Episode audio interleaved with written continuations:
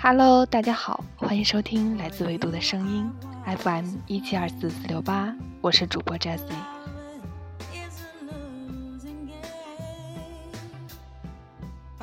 今天我呢收到一副新的耳机，在这里用新耳机录节目给大家听，非常的开心。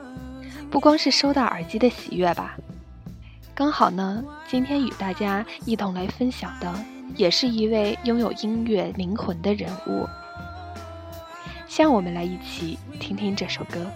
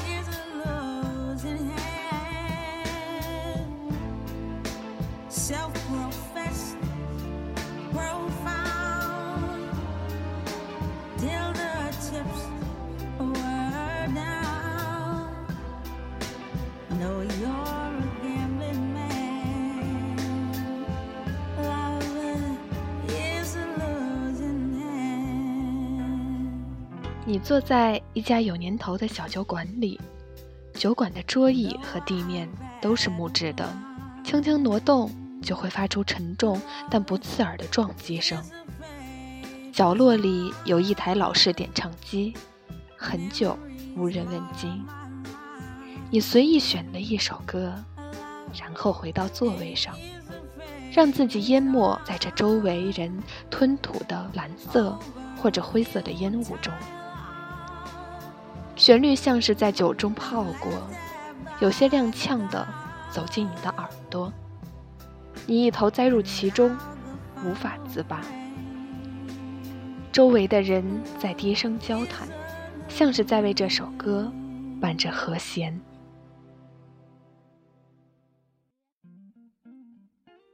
不知道在听节目的你是否看过一部纪录片《艾米》？如果不是因为去年的这一部纪录片，很多人可能都忘了流行乐坛上曾经闪现过这样一位叫艾米·怀恩豪斯的天才。说真的，你无需是他的歌迷，但也依然可以被他的唱腔击中。就像你无需嗜酒，也可以被酒精放倒一样。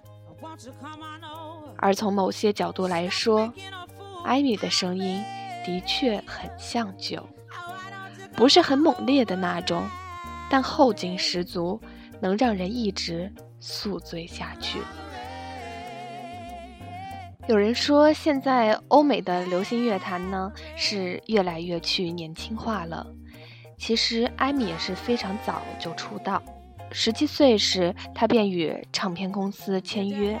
二十岁时就推出了第一场创作专辑《Frank》，二十三岁时他推出了第二张，却也是最后一张创作专辑《Back to Black》，席卷全球，并为他狂揽了五座格莱美奖杯。说到这儿，其实也是非常的遗憾，在此之后，他的音乐道路和人生状态都急转直下，狗仔。毒品、爱人被捕入狱等一系列的事情，迅速将艾米拆散。二零一一年七月二十三日，艾米因酒精中毒意外的辞世，年龄非常小，仅仅二十七岁。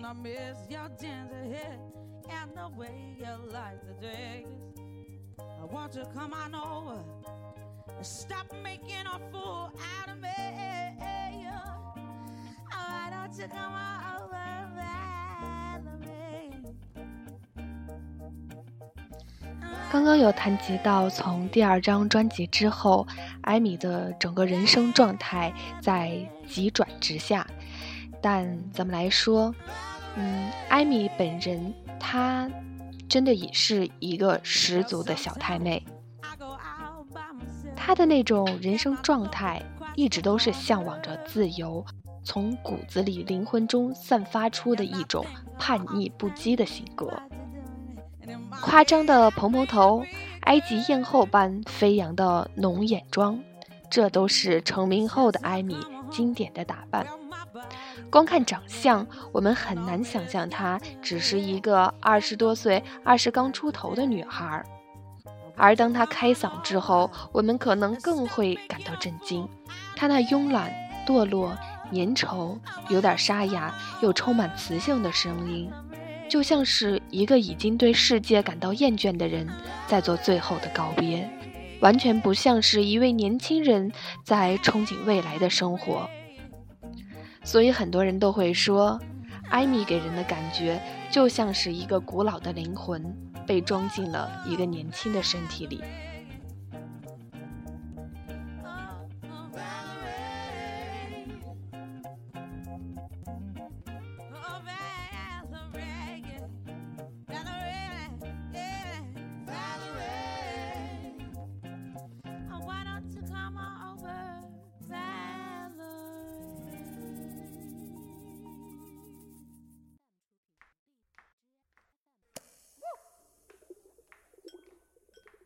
艾米十四岁的时候买了人生中的第一把吉他，因为当时的流行歌都无法表达他自己内心的心情和想法，而他小时候呢又听过很多很多的经典爵士乐，所以在十五岁时，他便开始自己动手写爵士。艾米是诚实与叛逆的混合体。他把自己爱谁谁的生活态度完美的融入到了每一首歌中，同时他的作品又是极其诚实的，甚至这种诚实，诚实的有些残忍。与艾米合作过第二张专辑的音乐制片人马克罗森曾说：“很久以来，流行界的人都没有人敢站出来承认他们是不完美的。”因为每个人都费了很大的劲，想为自己打造一个完美的形象，但艾米会说：“是的，就这样。我喝醉了，我堕落了，怎么了？”他不膨胀，也不追求什么名利。在创作第一张专辑时，艾米吸大麻吸得很厉害。大麻也对整张专辑的风格产生了很大的影响。大家可以回过头来去听一听这张专辑《Frank》。艾米是这样说的：“吸大麻时，我的状态是很嬉皮的。创作第一张专辑时，我一直都在听嘻哈乐和爵士。大麻会让你变得很自慰，很像是去他妈的，你根本不了解我。”所以他才能创作出像《Fuck Me Pops》这样的歌，而这种有点轻快的状态，他今后再也找不回来了。现在我们所听到的正是这首歌。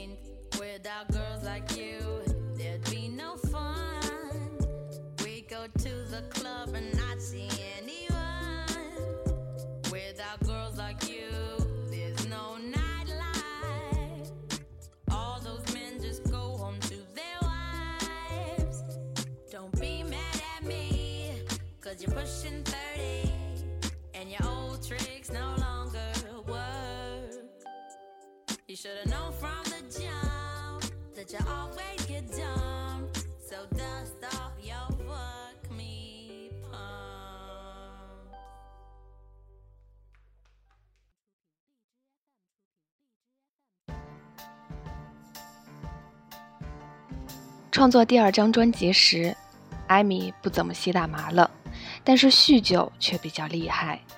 加之她深爱的男友 Black 与她分手，回到了前女友身边，艾米几乎完全崩溃了。但艺术圈的套路大家都懂的，在创作瓶颈中困了很久的艾米突然有了灵感，于是就把《Black》写进了专辑中喽。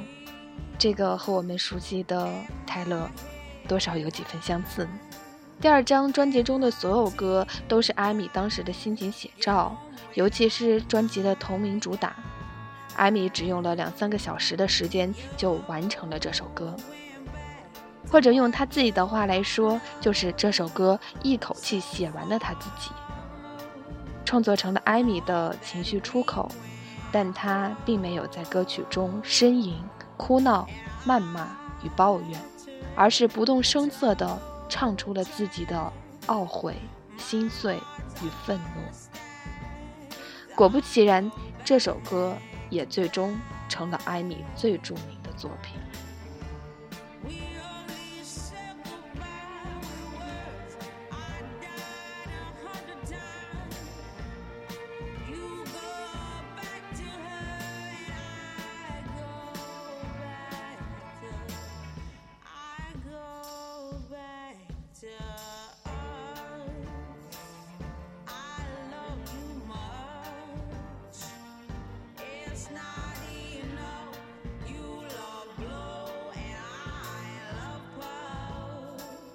米一直过着这种轻盈式的生活，从一个瘾症过渡到另一个瘾症，大麻、酒精、毒品、爱情，而将这些零碎的时间连起来，是他对音乐纯粹的坚持与热爱。艾米的一个朋友曾跟记者说：“我希望像艾米那样恋爱，我觉得以前好像这样爱过。”在一旁因安眠药而昏昏欲睡的艾米回答说：“不可能，不可能！如果你爱过的话，你活不下去的，因为你们不在一起了。”这就是他与 Black 的真实写照。他们两个人很像，像到他们甚至会一起自残。《滚石》杂志的记者曾写道：“这两人就像两个自我催眠的灵魂。”他们可以成为彼此生命中最棒的一面，却也可以成为最糟的一面。艾米与 Black 最终和好如初，并在迈阿密注册结婚。但幸福与不幸总是结伴同行。从这以后，艾米就像坐上了过山车，急速冲到了人生的最低谷。到了英国后，艾米在 Black 的影响下开始接触海洛因，他因毒品摄入过量，险些送命，也开始频繁地在舞台上崩溃、罢演等等。即使最终被送到了戒毒所，他也总能找到毒品。就这样，曾被认为是灵魂派歌者最有前景的继承人的艾米，渐渐。隐没在了狗仔的聚光灯和八卦专栏之中。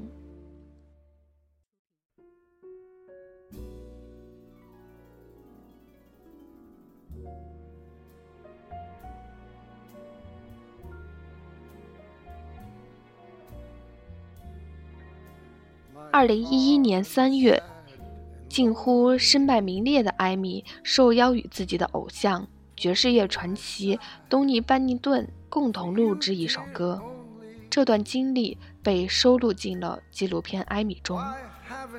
看过的朋友一定还记得，艾米无比紧张，多次因不满自己的表现而十分沮丧的样子。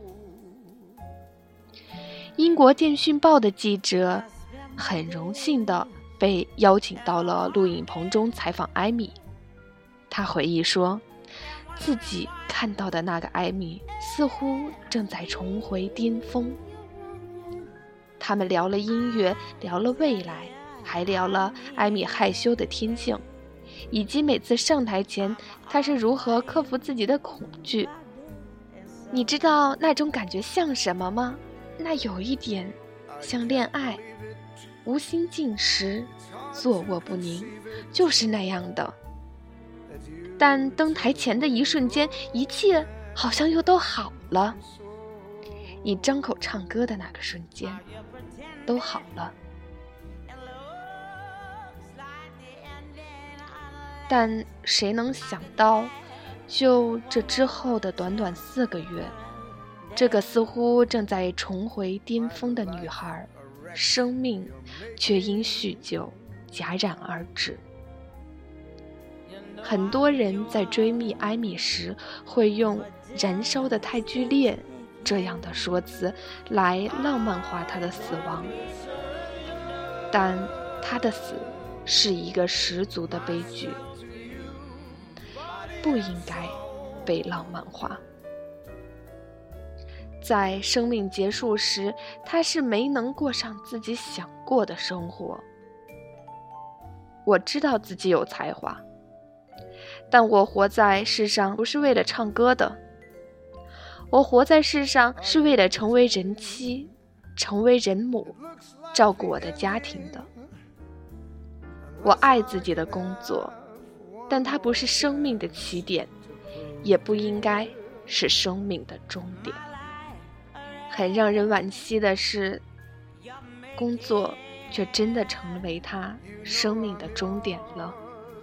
有人用“自作自受”这样的词来定义艾米的一生，可对于艾米来说，除了全情投入之外，没有第二种过活的方式。全情投入的去爱一个人，全情投入的去唱一首歌，全情投入的在生活的泥潭中翻滚。